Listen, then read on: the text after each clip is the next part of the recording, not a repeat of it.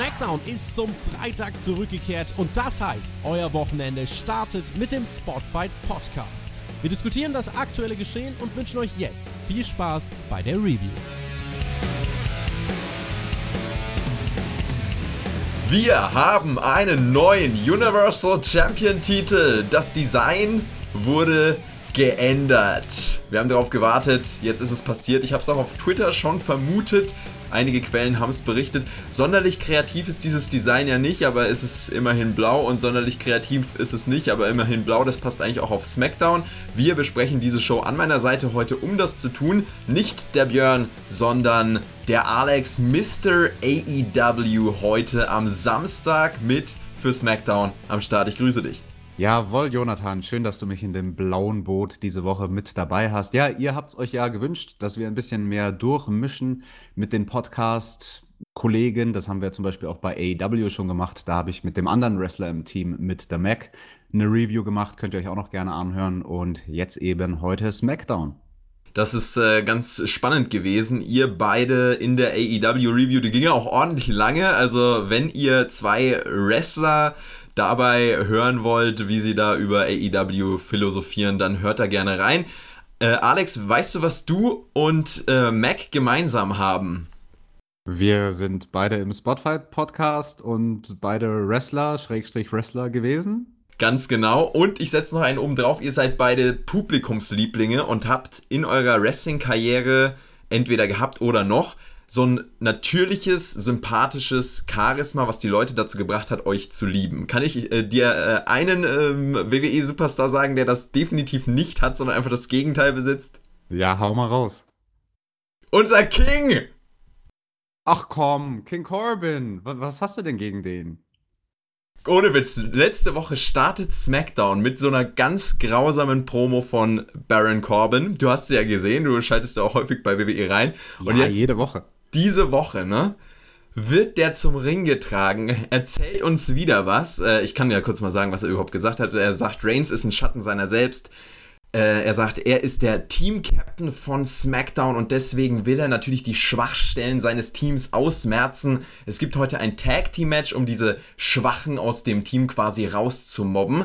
Äh, diese Schwachstellen, das sind Mustafa Ali und Shorty G. Dazu melden wir uns gleich noch, denn da gab es ja dann dieses Tag-Team-Match. Aber ähm, der Hauptfokus in diesem Segment war ja eher King Corbin, der wieder ordentlich Heat zieht zum Beginn von SmackDown, der mich aber auch schon wieder so ein bisschen dazu bringt, einfach auszusteigen. Also ich weiß nicht, ob es so sinnvoll ist, mit ihm hier SmackDown zu beginnen. Ähm, ja, es kam dann auf jeden Fall ein Mensch in, in Hundekostüm raus und die Heels machen sich drüber lustig. Dieses Chihuahua-Ding, was ja auch schon letzte Woche aufgegriffen wurde, gab es jetzt diese Woche nochmal zu sehen. Das war ähm, eine Zumutung und ich möchte dich gleich fragen, Alex, weil das ist ja ganz, ganz spannend, auch bezüglich King Corbin und dieser Diskussion. King Corbin hatte ja eine Fehde gegen Seth Rollins jetzt im Laufe dieses Jahres. Universal Championship, Main Event Fehde für Baron Corbin. Und es wurde klar, auch in den Ratings, äh, in, den, in den Zuschauerzahlen bei Live-Events, es gab ganz, ganz viele Indikatoren, die uns gezeigt haben, Baron Corbin funktioniert als Main Eventer in dieser großen Fehde als Antagonist gegen den großen Face Star nicht. Genau das haben wir doch jetzt eigentlich bei SmackDown wieder. Wir haben doch wieder statt Seth Rollins jetzt bei SmackDown eben Roman Reigns, der gegen Baron Corbin geht. Das ist doch eigentlich die, dieser gleiche Fehler, den man macht, in einem großen Programm Baron Corbin zu platzieren, all over again. Ich verstehe den Vorwurf schon, aber ich mache mich jetzt mal unbeliebt, indem ich sage, dass ich Baron Corbin gar nicht so grausam finde wie die meisten da draußen. Ja, okay, ich finde auch Lana Rusev und Bobby Lashley unterhaltsam mit ihrem Trash-TV, aber ich, ich verstehe deine Facette von wegen, okay, man startet die Show mit Baron Corbin und na, da geht man Gefahr, dass Leute direkt abschalten. Aber seit diesem King of the Ring Sieg ist er für mich sehr viel weniger X-Pac-Heat-mäßig. Also ich meine damit, dass er einfach ein normaler, guter, in Anführungsstrichen, Heal für mich ist. Und also ich finde zumindest dieses ganze King of the Ring-Dingens, das ist so over the top. Er, er schaut einfach so bescheuert aus mit diesem Outfit dass das so ein bisschen bei mir auslöst, so quasi von Schadenfreude. Also, wo er vorher mhm. einfach nur so ein langweiliger Typ war, an dem einfach nichts interessant war und so Mr. Boring, ist er jetzt zumindest so eine Witzfigur, dass ich das dann schon wieder zum Hingucken finde. Und auch die Sache mit dem Hund fand ich gar nicht mal so grausam. Also ja, klar, es ist dumm, aber Wrestling darf auch mal dumm sein. Also ja, das finde ich auch, ja. Ich, ich fand das nicht so grausam, dieses Segment es ist da auf jeden Fall auch nochmal eine große Geschmackssache auf jeden Fall bei genau solchen Segmenten. Und generell, wenn es ja um so Comedy-Sachen geht, dieses Element mit dem Chihuahua und dem Typen in Hund, in, mit, dem, mit dem Hundekopf, das sind ja alles so Dinge, die gehen in Richtung Comedy. Und dann ist eben die Frage, ist das jetzt dein Humor, trifft es deinen Humor? Aber ich muss auch ganz ehrlich sagen, also es ist für mich ein absolutes Wunder, dass du bei äh, Lashley und Lana und äh, Rusev in ihrer Storyline sagst, geile Sache, Trash, aber mehr davon. Und also ich weiß nicht, ob du mehr davon sagst, das werde ich dir jetzt auch nicht in den Mund legen. Aber das ist ja genau das, was ich so interessant finde und auch bei der Raw Review jetzt mit Shaggy angesprochen habe. Es ist einfach so ein grundsätzliches, so, so, eine, so eine Meinungsverschiedenheit unter den WWE-Zuschauern, genau bei solchen ähm, Gratwanderungen, möchte ich eigentlich sagen. Deswegen hat das auch seine Daseinsberechtigung, möchte ich sagen, vor allem bei eben Rusev und Lana. Hier muss ich aus meinem subjektiven Empfinden einfach sagen, ich brauche Corbin nicht in dieser, ähm, in die, allgemein in dieser Show, aber auch nicht als Start von SmackDown. Und ich fand auch, und da möchte ich auch widersprechen, ich fand ihn als diesen, diesen Kellner, also mit seinem, mit seinem vorherigen Outfit und seinem vorherigen Gimmick, fand ich ihn deutlich besser. Also mit seinem Look-Change und dann irgendwie hat er da für mich deutlich, äh, deutlich ansprechender noch als Heel gewirkt. Alex, es gab dann dieses Tag Team Match. Die Schwachstellen, Mustafa Ali und Shorty G, müssen hier gewinnen, sonst werden sie nämlich durch Sigler und Root ersetzt. Das waren ihre Gegner. Wenn Sigler und Root gewinnen, nehmen sie die Plätze für die Survivor Series ein. Da kam dann der wahre Big Dog das erste Mal bei SmackDown auch ins Spiel, hat sich um Baron Corbin während dieses Matches gekümmert und so können G und Ali gewinnen. Die Faces behalten hier also diesen Platz und es sieht ja aktuell so aus, wenn wir auf die Survivor Series gucken, Alex, als würde Baron Corbin, King Corbin, nicht wirklich das Team zusammenstellen können, was er zusammenstellen will, denn es sieht schon so aus, als gäbe es da den ein oder anderen Publikumsliebling, den er vielleicht auch nicht so gerne da mit dabei hätte. Ja, Shorty G und Ali, das klingt doch gut, aber gefällt dem Corbin gar nicht. Vielleicht sollte man auch anmerken, dass Mustafa Ali jetzt wieder seinen Mustafa-Namen mit dabei hat, finde ich auch mhm. interessant. Und das Survivor Series Team, was ja dann eigentlich in dem Fall bei SmackDown auf der Männerseite nur einen Heel hat mit Corbin, damit kann man doch interessante Sachen machen. Also, dass das Team sich selbst nicht so gut versteht, mich. Also ich muss mich da zurückerinnern an die Survivor Series 95. Da gab es mein Lieblings-Survivor Series Match, die Wildcard, wo die Teams mit Heels und Faces komplett durcheinander gewürfelt wurden und Leute, die sich nicht verstehen in einem Team waren. Sowas kann sehr, sehr unterhaltsam sein und sehe ich in dem Fall tatsächlich dann lieber als ein klares Face-Team. Also das finde ich mhm. spannender, mhm. auch wenn an sich Corbin natürlich so einer ist, der die Gemüter spaltet. Definitiv, ja. Und deswegen mal sehen, wie sie sich da noch dann aufstellen. Baron Corbin hat ja dann im Laufe der Show auch noch gesagt, er hat eine Idee, wie er sein Team zusammenstellen will und so. Aber aktuell sieht es eben äh, so aus, als würde ähm, Baron Corbin bzw. King Corbin damit Reigns, Ali und Shorty G zusammen in diesem Tag Team Match stehen. Und das sieht dann schon äh, ja, eher bitter aus für den Heal in dieser Konstellation. Ich möchte dich noch fragen, du hast ja auch bei WWE hinter den Kulissen gearbeitet, das ist vielleicht ein interessantes Thema jetzt auch noch, war ja auch äh, nochmal ein bisschen aufgegriffen jetzt. Namensänderungen. Mustafa Ali bekommt seinen Vornamen zurück. Ist das was, was dich triggert? Weil ich merke ganz häufig in den sozialen äh, Medien dann, dass sich Leute darüber aufregen, oh, jetzt wieso hat man den Namen geändert und so. Und das ist, ein, äh, das ist für viele anscheinend ein richtig großes Ding ich bin da ehrlich gesagt mittlerweile so ein bisschen raus und denke mir so, okay, ob ich den jetzt Mustafa Ali hier in der Review nenne oder einfach nur Ali, das ist mir eigentlich recht egal. Ist vielleicht auch damit verknüpft, dass ich die Charaktere nicht mehr so, ähm, dass ich da nicht mehr so drin bin. Aber kannst du dir vorstellen, warum WWE diese Namen ändert? Hast du da irgendwie Insights oder Ideen? Naja, in dem Fall denke ich mir einfach, dass es ist, um diese diesen arabischen Kulturraum vielleicht besser anzusprechen. Vielleicht, keine Ahnung, hat man Umfragen gemacht und gemerkt, wenn der Mustafa Ali heißt statt Ali, kommt das besser an. Ich habe keine Ahnung, aber am Ende des Tages, also bei sowas, bei so einer relativ kleinen Namensänderung, stört es mich jetzt nicht so sehr. Ich finde halt, man sollte, wenn man Namen ändert, dabei bleiben. Also das ist der einzige okay. Kritikpunkt, den man hier machen kann, dass man hin und her springt. Er hieß schon mal so, jetzt ja. heißt er wieder so. Ähm, solange man konsequent ist, ist das, finde ich, kein Problem. Also bei sowas wie Chad Gable, der dann Shorty G ist, da darf man halt nicht, und her, nicht hin und her springen. Da muss man dann auch konsequent bleiben und das macht man ja in dem Fall. Wo es mich zum Beispiel mehr gestört hat diese Woche, nur ganz kurz äh, angerissen, bei AEW hatten wir auch so einen Fall von einem Tag-Team, Santana und Ortiz, die wurden mit ihren beiden Single-Namen quasi in Kombination, das war ihr Teamname eine Zeit lang, Santana und Ortiz, dann hießen sie bei der Großveranstaltung Proud and Powerful, dann hießen mhm. sie bei der Wochenshow wieder Santana und Ortiz. Da springt man so hin und her und ist dann ja. auch in den Grafiken inkonsequent. Solange man damit jetzt nicht inkonsequent ist, sondern, sondern solange er überall auf jeder Grafik und bei jeder Matchankündigung als Mustafa Ali angekündigt wird, habe ich damit überhaupt kein Problem.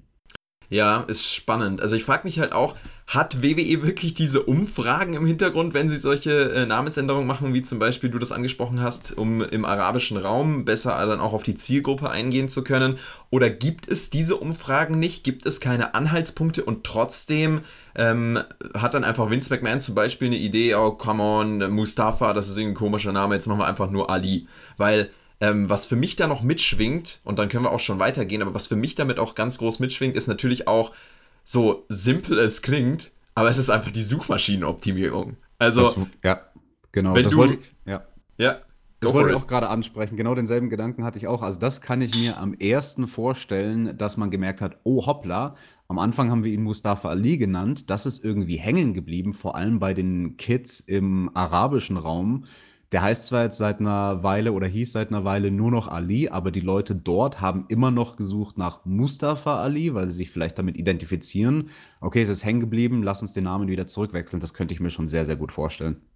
Ja, und auch einfach Ali als Name, wenn du das eingibst, dann kommst du erstmal auf ganz, ganz viele andere, äh, andere Persönlichkeiten, außer eben auf den WWE Ali.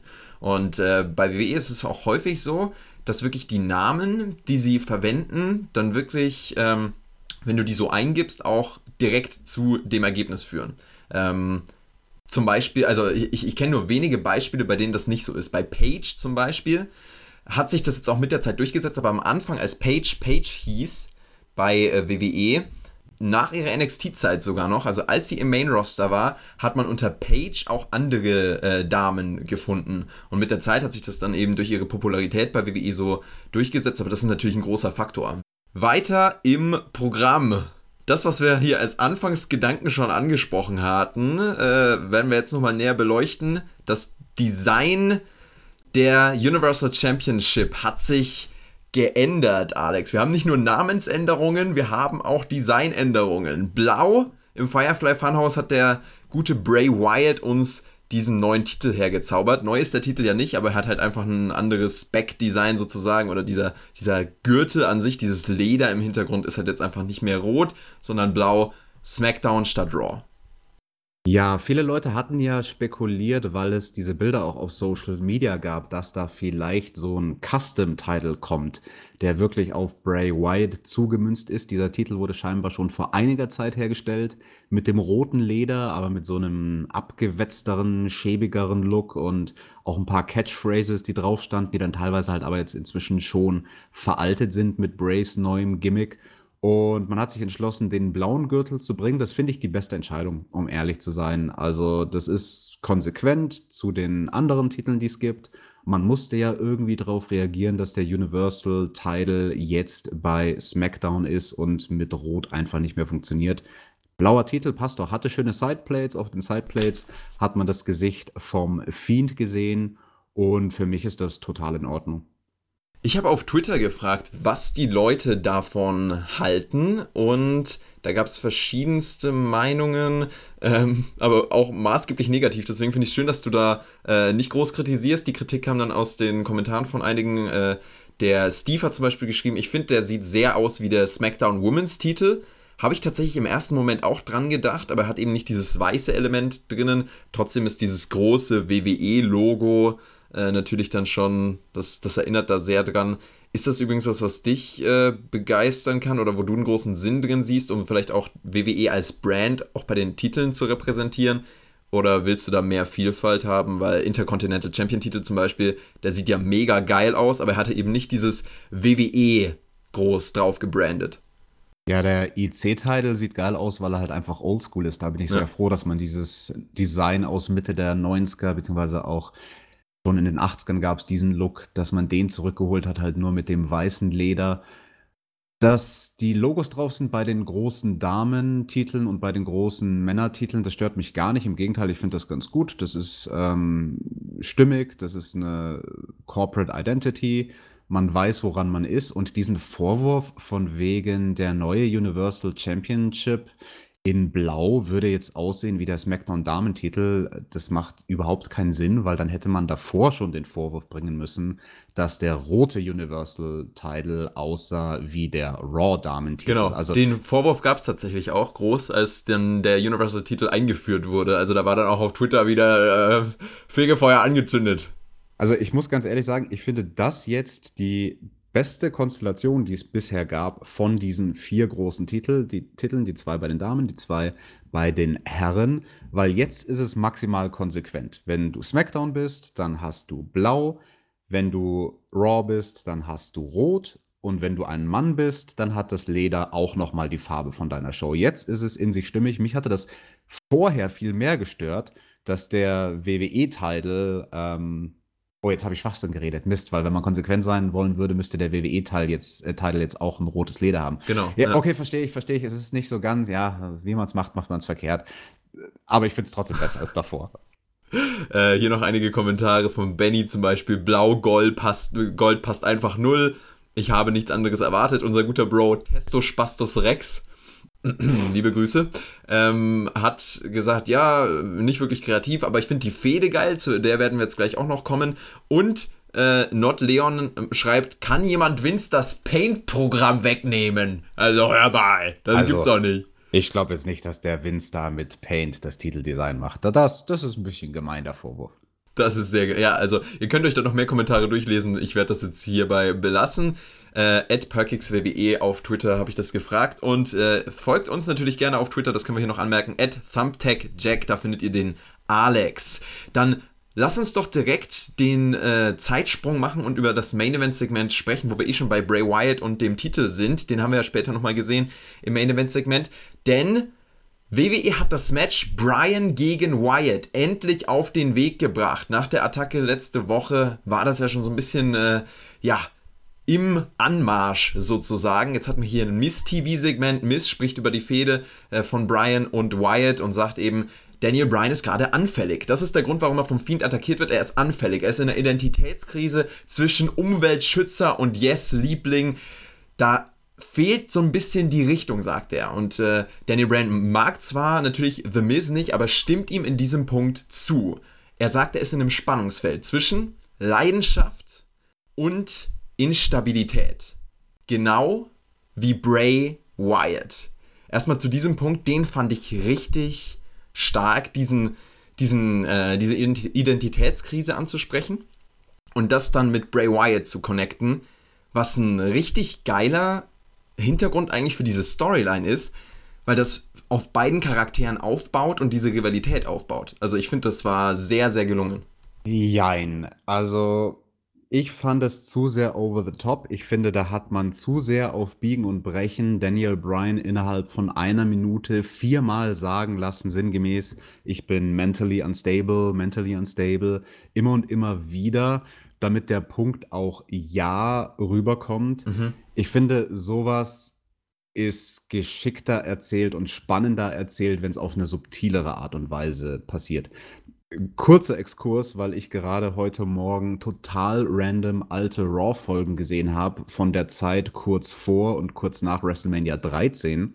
Da war Bret Hart in so einer ähnlichen Situation wie Daniel Bryan. Da war gerade dieser Turn von Bret, wo er jahrelang Face war und jetzt in so eine heelischere Richtung geht, aber er war noch in so einem Schwebezustand. Und da zum Beispiel hat man das viel, viel, viel subtiler eingestreut, dass jemand mit sich selbst ringt und dadurch, dass das heutzutage so überproduziert ist und dass jede Story und vor allem jede Promo dann gescriptet ist und du musst mindestens viermal sagen, dass du mentally unstable bist. Ich finde, dass, dass da versucht man so sehr, da irgendwie der Sache den Stempel aufzudrücken, dass auch der dümmste Zuschauer es versteht, mhm. anstatt dass man es einfach ein bisschen subtiler erzählt.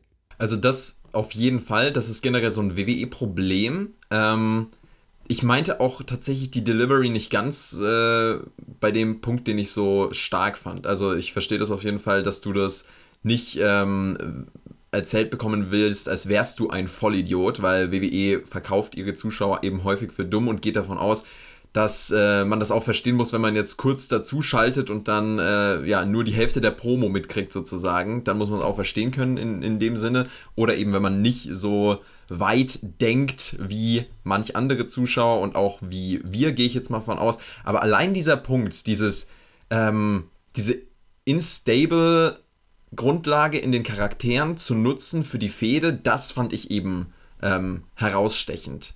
Man hat dann das Match auf den Weg gebracht, Bray Wyatt meldet sich auf dem Titan schon, überredet Daniel Bryan, es gibt Yes Chance und es gibt das WWE Championship Match. It's going down, Alex. Wyatt beziehungsweise der Fiend gegen Daniel Bryan. An sich eine gute Ansetzung. Also ich finde, mit Daniel Bryan hat man auch genau den richtigen Gegner für Bray Wyatt, der jetzt wahrscheinlich erstmal den Titel verteidigt. Also wenn ich wetten müsste, würde ich schwer davon ausgehen, dass der Fiend jetzt erstmal bis WrestleMania so ziemlich unzerstörbar ist. Muss er ja eigentlich, also diese Diskussion, die gab es ja schon ganz viel nach den beiden Titelmatches, die er gegen Seth Rollins hatte. Und mich hat dann nur ein bisschen irritiert, wie man das in dieser Promo quasi festgemacht hat, dass es um den Titel geht, weil ich glaube, das ist vielen gar nicht aufgefallen. Aber die Dynamik war im Prinzip, dass Bray Wyatt sagt: Hey, tritt doch gegen mich an um meinen Titel. Also willst du nicht mit mir spielen, mit meinem Lieblingsspielzeug, mit meinem neuen Spielzeug, mhm. diesem Gürtel? Und Daniel Bryan dann quasi sagt, so sinngemäß, ich will gegen dich wresteln und weißt du was? Ich will um den Titel gegen dich wresteln. Obwohl Bray, äh, obwohl Bray ihm das eine Minute vorher eh schon angeboten hatte. Also das war für mich so ein bisschen weird, wie man da zu dem Punkt gekommen ist. Nichtsdestotrotz das ganze Dingens mit den Puppen, wie man die eingebaut hat. Ne? Bray Wyatt versucht Daniel Bryan zu überzeugen und seine Puppen sagen alle Yes und auch äh, der kleine Pickboy, sogar der, nachdem er gerülpst hat, äh, kriegt ein Yes raus.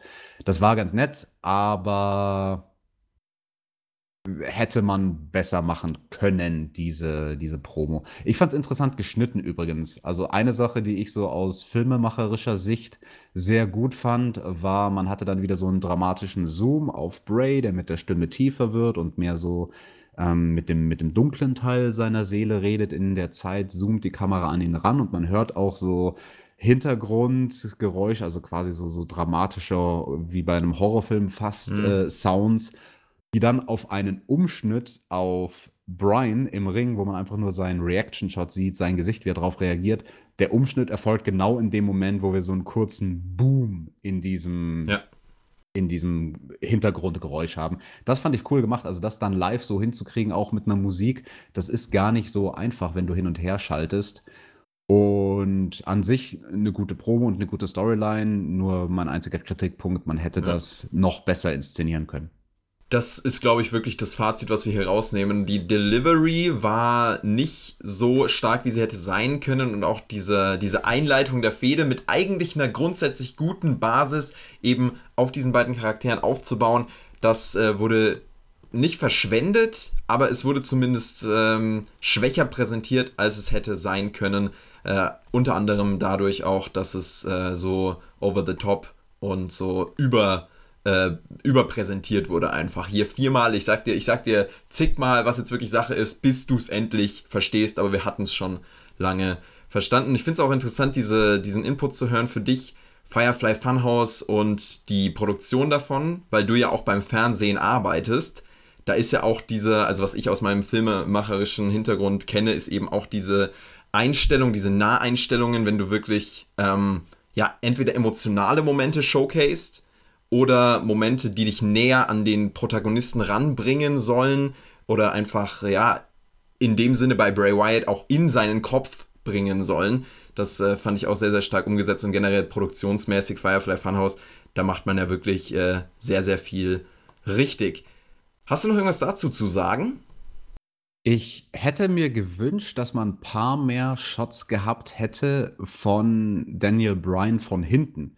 Also quasi, dass mhm. man sieht, mit wem er da interagiert, dass er mit der Leinwand interagiert. Diesen Shot, den hatten wir nur zweimal, wenn ich mich nicht täusche. Die meiste Zeit hat man Bray dann einfach in der Totalen gesehen.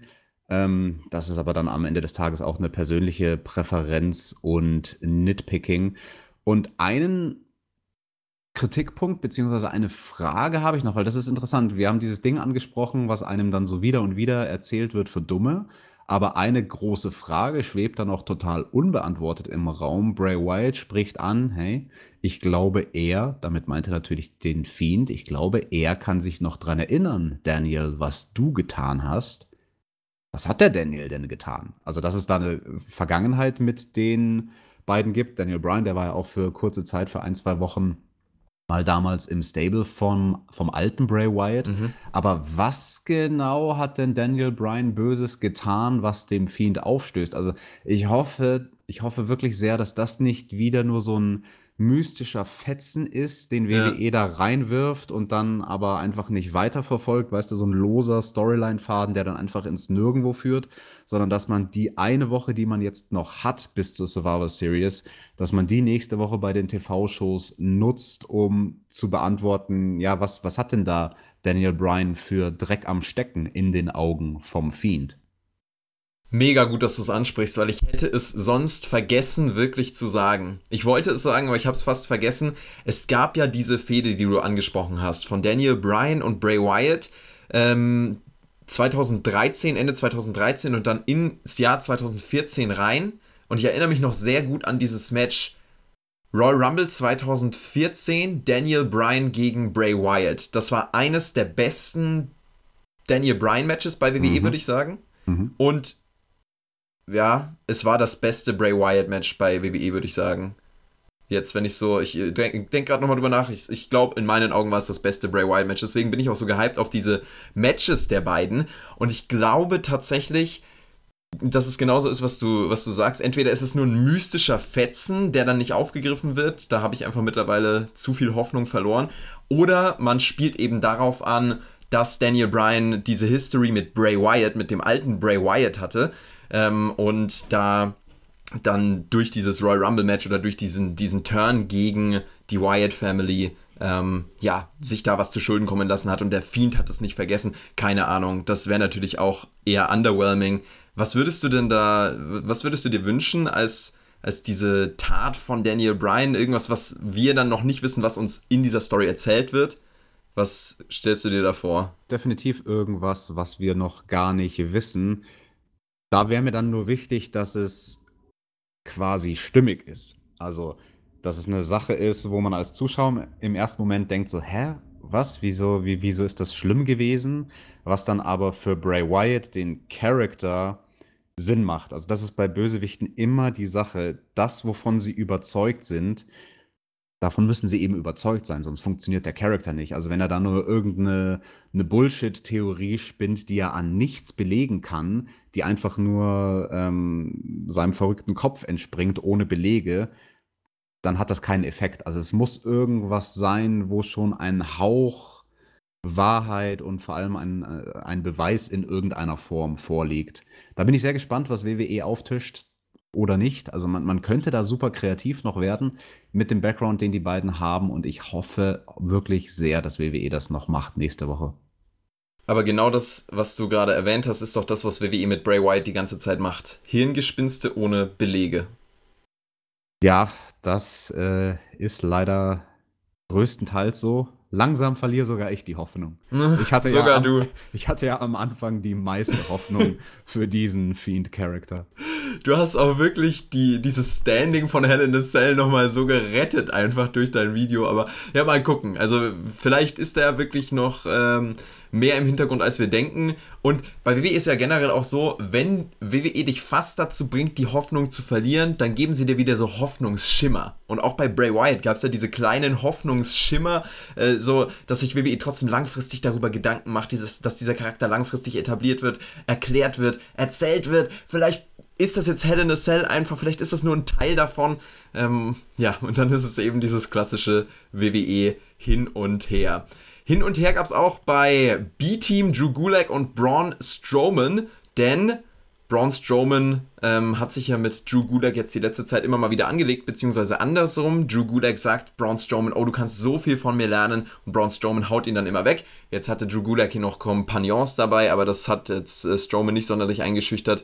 Es gab einfach wieder diesen Moment, in dem Strowman, ja, ausrastet, verprügelt und dann wieder die Halle verlässt. Ja, sehr viel mehr muss man dazu, glaube ich, auch nicht sagen. An sich ein kurzes Segment war halt da, etabliert Braun Strowman auf de, als den Haut drauf Typen. Und später in der Show sollte sich dann ja auch noch mal ein Gespann mit ihm anlegen.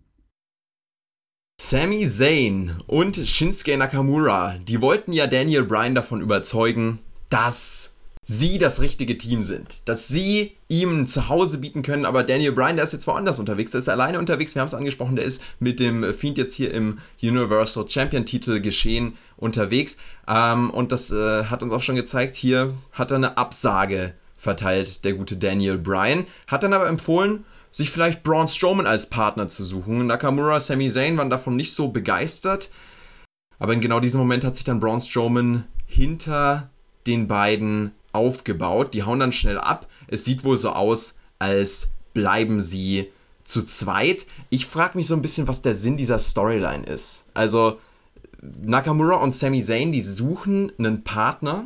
Daniel Bryan ist es nicht. Wer ist es dann? Baut man hier ein Stable auf? Und wenn ja, welches Stable will man denn hier aufbauen, Alex? Ja, hat man hier vielleicht schon ein Stable aufgebaut? Haben sie schon einen Partner? Ich bin mir da nicht sicher, ob Cesaro ein Partner in diesem Team ist, weil Sami Zayn dann einmal zu Brian gesagt hat, hey, komm doch zu uns, zu mir, zu Shinsuke und zu Cesaro. Also so, als ob Cesaro da schon Teil dieses Teams wäre. Ist er das? Man weiß es nicht. Wo will man da hin? Da bin ich mir auch nicht sicher aber ist mir gerade noch relativ egal, weil ich Sami Zayn unglaublich unterhaltsam finde in dieser oh, Rolle. Yes. Also ich finde, man könnte ihn nicht besser einsetzen als in dieser Form und ich freue mich aus persönlicher Sicht einfach für ihn. Er muss sich gerade nicht die Knochen kaputt machen, muss keine Matches bestreiten. Er kann einfach nur ein unterhaltsamer, obnoxious Character sein und das spielt er besser als sonst irgendjemand. Also das ist halt so geil over the top, aber im positiven Sinne. Und ich fand das wirklich unterhaltsam, wie er da sagt, dass Braun Strowman ja überhaupt nichts kann und dass der nur groß und blöd ist und im nächsten Moment steht er neben ihm und Sami Zayn versucht halt eine Minute lang oder zwei Minuten lang sich um Kopf und Kragen zu reden und zu retten und versucht sich da irgendwie noch aus dieser Situation rauszumanövrieren, damit Strowman ihn und Shinsuke nicht attackiert. Shinsuke, der war da ganz cool, der hat einfach nur lässig geguckt und Sammy hat ihn dann am Ende auch nur am Ärmel gezogen und gesagt, Junge, lass mal gehen, äh, sonst haut uns der dicke Junge hier noch. Mhm. Ich finde es einen unterhaltsamen Charakter, eine unterhaltsame Konstellation zusammen mit Shinsuke. Allein der Entrance finde ich großartig, wie Sammy da rauskommt und abspackt und rumstompt im Takt der Musik und wie so ein kleines Wichtelmännchen ähm, den Entrance begleitet. Wo es mit der Story hingeht, let's see. Yes, und ähm, es kann natürlich sein, dass Cesaro hier noch mit eingebaut wird. Ich glaube aber eher, dass es so ein, so ein ja, Übergang einfach war, Cesaro damit reinzubauen. Oh, guck mal, der ist mit Sami Zayn befreundet, jetzt packen wir ihn da mal rein und dann sind das einfach die, die Wrestler aus dem Ausland, Kanada, Schweiz und Japan. Und dann, ja, die, das ist eine neue Form von, wie hießen sie? Von League of Nations. Good God. Wenn wir das nochmal kriegen, wow, dann. Warte bei der League of Nations, da war ja auch Rusev mit drin. Das ist genau das, was sie machen. Sie packen noch den Bulgaren Rusev no. in dieses Stable no. und dann muss Lana überlegen, wer hat denn jetzt ein, ein Matschka-Baby oder, oder von wem wurde sie geschwängert? Das ist großartig. Wow. Book it. Vielleicht auch einfach von Otis. oh. Das wäre wirklich, also dann stürzt die Storyline von der Klippe. Dann kann ich euch auch versprechen, dann werde ich SmackDown nicht mehr reviewen. Also dann lassen wir das ja einfach am Samstag ausfallen. Habe ich ein gutes Wochenende, das ist mir auch recht. Na, aber äh, der Otis, Otis der, der wollte doch nur die Mandy Rose die ganze Zeit schwängern. Also ich glaube nicht, dass der auf die Lana steht. Vielleicht hat er das auch schon getan, wir wissen es nicht. Auf jeden Fall hat Heavy Machinery diese Woche einen Aufbausieg gehabt. Das war auch äh, ja, gesehen und vergessen, aber immerhin Etablierung, genau wie eben für Braun Strowman. Und Alex, wir haben ja jetzt noch zwei große Brandherde sozusagen bei SmackDown. Die Frauen und die Tag Teams. Wir starten mal bei den Tag Teams, denn da ist ja auch der Einfluss von NXT unverkennbar. New Day traten an gegen Revival. Es war dieses Tag Team Titelmatch, das Rematch, denn New Day sind ja neue Champions, aber Undisputed Era greifen hier ein. Das NXT-Team prügelt rum, bis dann andere NXT, äh, Entschuldigung, SmackDown-Stars dazukommen und das unterbinden und hier SmackDown zusammenhält gegen diese äh, gelbe Kraft, die hier reinkommt. Ja, wir haben da natürlich ein interessantes Match bei der Survivor Series. Alle drei Tag Team Champions aus den jeweiligen Brands, die Tag Team Champions von Raw, von SmackDown und von NXT, werden da alle aufeinandertreffen. Das bereitet man hier jetzt im nächsten Schritt weiter vor. Ja, der SmackDown Locker Room hält zusammen. Am Ende des Tages, ja, war ein Segment, was, denke ich, Sinn macht, um, um die Survivor Series noch weiter zu pushen. Weiß nur nicht, ob ich auf dieses spezielle Match, ob ich auf dieses Triple Threat Tag Team Match, ob ich da so heiß bin. Wie geht's denn dir? Ist das ein Match, wo du wirklich gespannt drauf bist oder eher nicht so? Ähm, also, ich finde es prinzipiell geil, dass man bei der Survivor Series diese NXT-Komponente jetzt mit dazu baut. Weil, wenn ich mir vorstelle, Raw gegen SmackDown zum x-ten Mal, das hatten wir die letzten Jahre so häufig, dass ich mir einfach denken würde, nee, ohne mich, ich steige aus, das ist zu repetitiv. Wir wissen sowieso, es geht immer ums Gleiche. Es ist, es ist wirklich, es ist immer wieder äh, dieser Roster-Krieg, der dann sofort wieder aufgelöst wird. Jetzt mit NXT Natürlich wird das dann im Nachhinein wieder aufgelöst, natürlich wird es auch nicht äh, großartig anders laufen im Kern und in der Konstanz der Storylines, aber man hat zumindest hier eine neue Dynamik noch mit drinnen. Und deswegen finde ich das eigentlich schon geil. Und jetzt auch wenn ich auf die Survivor Series Card gucke, dass man da NXT mal bei so einem großen Pay-Per-View mit einbaut, das ist das, was mich hypt. Also einfach diese, dieses, diese neue Dynamik durch NXT und die, ja, die hypt mich vor allem eben in den ähm, in den Singles-Matches sozusagen. Es gibt ja keine Singles-Matches, aber in den äh, Singles-Title-Matches. Weißt du, was ich meine? Mhm. Also ähm, zum Beispiel die Frauen, die da aufeinandertreffen, die Mid-Card-Champions. Das sind die Matches, die mich da am meisten kriegen. Styles, Nakamura, Strong, Lynch, Bailey, Baszler.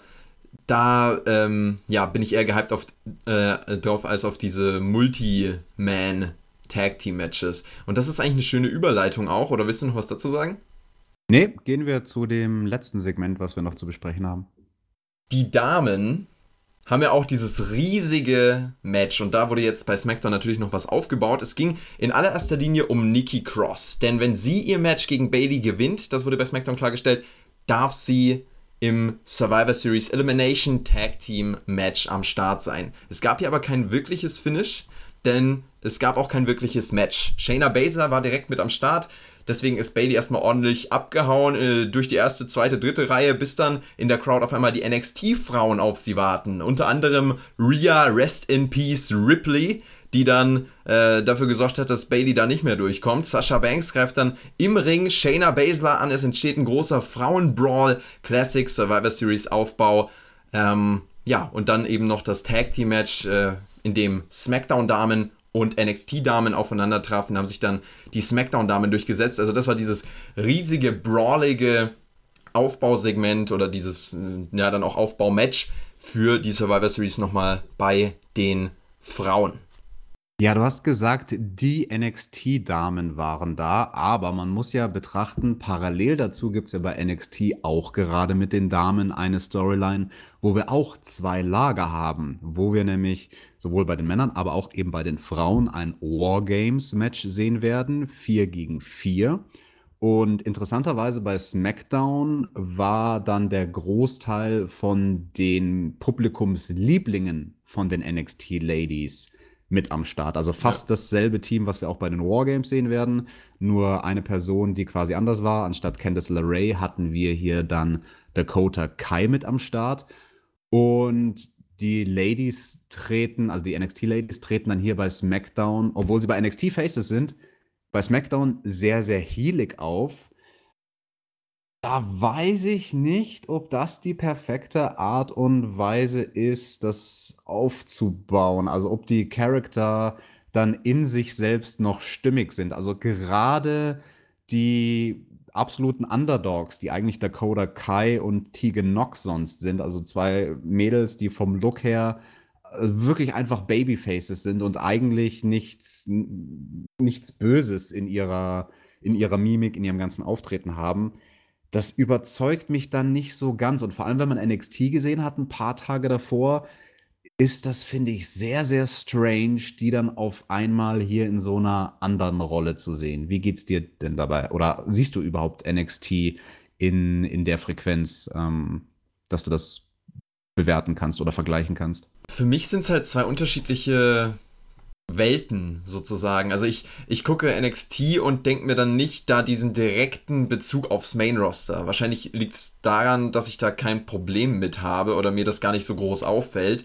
Ähm, und vor allem, was ja noch viel wichtiger ist, wenn wir es aus der Perspektive des Mainstream-Zuschauers begreifen und versuchen zu verstehen, dann weiß der ja sowieso nicht, wie da die Zusammenhänge sind, wie es bei NXT bzw. dann bei SmackDown aufgebaut wird. Deswegen sehe ich da tatsächlich gar kein großes Problem. Und was noch viel schlimmer ist, ist ja, dass dem Main-Roster Standardzuschauer, der NXT nicht guckt und deswegen auch die NXT-Leute nicht kennt, dass dem ja gar nicht erklärt wird, wer hier mit reinkommt. Also der weiß ja gar nicht, wer Marina Shafir oder äh, Tegan Knox ist. Keinen blassen Schimmer. So, und dann dann sieht er diese Leute hier aber und wundert sich dann, so, okay, wer ist das? Gibt es dazu irgendeine Erklärung? Gibt es dazu irgendeine Erzählung? Oder was verbinde ich damit? Und das sorgt dann, glaube ich, auch dafür, dass viele aussteigen oder dass, dass die Ratings auch durch NXT auf jeden Fall nicht profitieren, einfach weil Star Power natürlich Ratings nach oben treiben kann, aber das Gegenteil von Star Power, wenn du Stars nicht kennst oder Leute nicht kennst, dann die Ratings nach unten treibt, weil du einfach mit den Leuten nichts anfangen kannst. Und das ist, glaube ich, auch ein großes, äh, großer Kritikpunkt dann in meinem Fazit, wenn wir dazu schon kommen wollen. Ja, absolut. Also du weißt nicht ganz, wie hast du diese Frauen von NXT einzuordnen? Wer sind die überhaupt? Wie gesagt, wenn du NXT nicht verfolgst. Und dir wird nicht viel dazu erklärt. Es ist einfach zu simpel gestrickt. Es ist dieses alte Schema von wegen, hey, hier sind die Menschen von außerhalb. Die von außerhalb sind immer böse in jedem Spielfilm. Die Aliens sind die Bösen. Wer fremd ist, ist böse. Aber ist das denn so der Fall? Also ja. eben bei diesen Characters sehe ich das halt nicht und ich hätte, hätte das viel, viel, viel spannender gefunden und sehe da unglaublich viel verschenktes Potenzial ich hätte es viel spannender gefunden, wenn man das mehr dem Publikum überlässt, für wen sie da denn jubeln wollen. Und vielleicht will das Publikum bei SmackDown, bei SmackDown aber für die NXT-Mädels jubeln oder für die Raw-Mädels. Und also ich, ich finde, da versucht man die Story zu simpel zu stricken. Ja. Ja, vielleicht wollen wir zum Fazit direkt kommen, auch für SmackDown, auch in Betracht dieser Storyline äh, oder der Konstellation NXT und SmackDown beziehungsweise dann auch auf Raw betrachtet im Survivor Series Aufbau, weil ich glaube, das hat ein ganz, ganz großes Problem und einen großen Kritikpunkt. Diese NXT-Stars, wie ich es gerade schon angesprochen habe, werden uns nicht erklärt. Wir kriegen keinen Aufbau für diese Wrestler und Wrestlerinnen und dadurch ist es so ein Gesehen und Vergessen Gefühl. Wir haben vor dieser Review schon ein bisschen darüber gesprochen und wir hatten den Eindruck, manche Elemente von SmackDown die haben wir gesehen und vergessen. Ganz genau. Also wir haben vor diesem Review ja kurz schon geredet und da musste ich auch dreimal überlegen, äh, Moment, wie ging dann eigentlich dieses Damenmatch 4 gegen 4 bei SmackDown? Wie ging das zu Ende? Wer hat da gewonnen? Durch, durch welche Aktion? Das wird so total zu einem Afterthought. Was hängen bleibt, ist nur irgendwie, und nicht nur bei diesem Segment, sondern bei einigen, die diese Storyline mit den drei Brands erzählen, ja, da gibt es irgendwie ein Gemenge und alle geraten aneinander. Aber es ist alles irgendwie recht, ich, ich weiß gar nicht, was das richtige Wort dafür ist, recht bla auf eine gewisse Art und Weise. Wir sehen viel Rumgebrawler, aber ich, ich weiß nicht so wirklich, wer hat eigentlich gegen wen wirklich ein Problem und so weiter. Einen kleinen Punkt noch zu dem, was du davor gesagt hattest, dass uns gar nicht erklärt wird, wer sind denn diese Damen?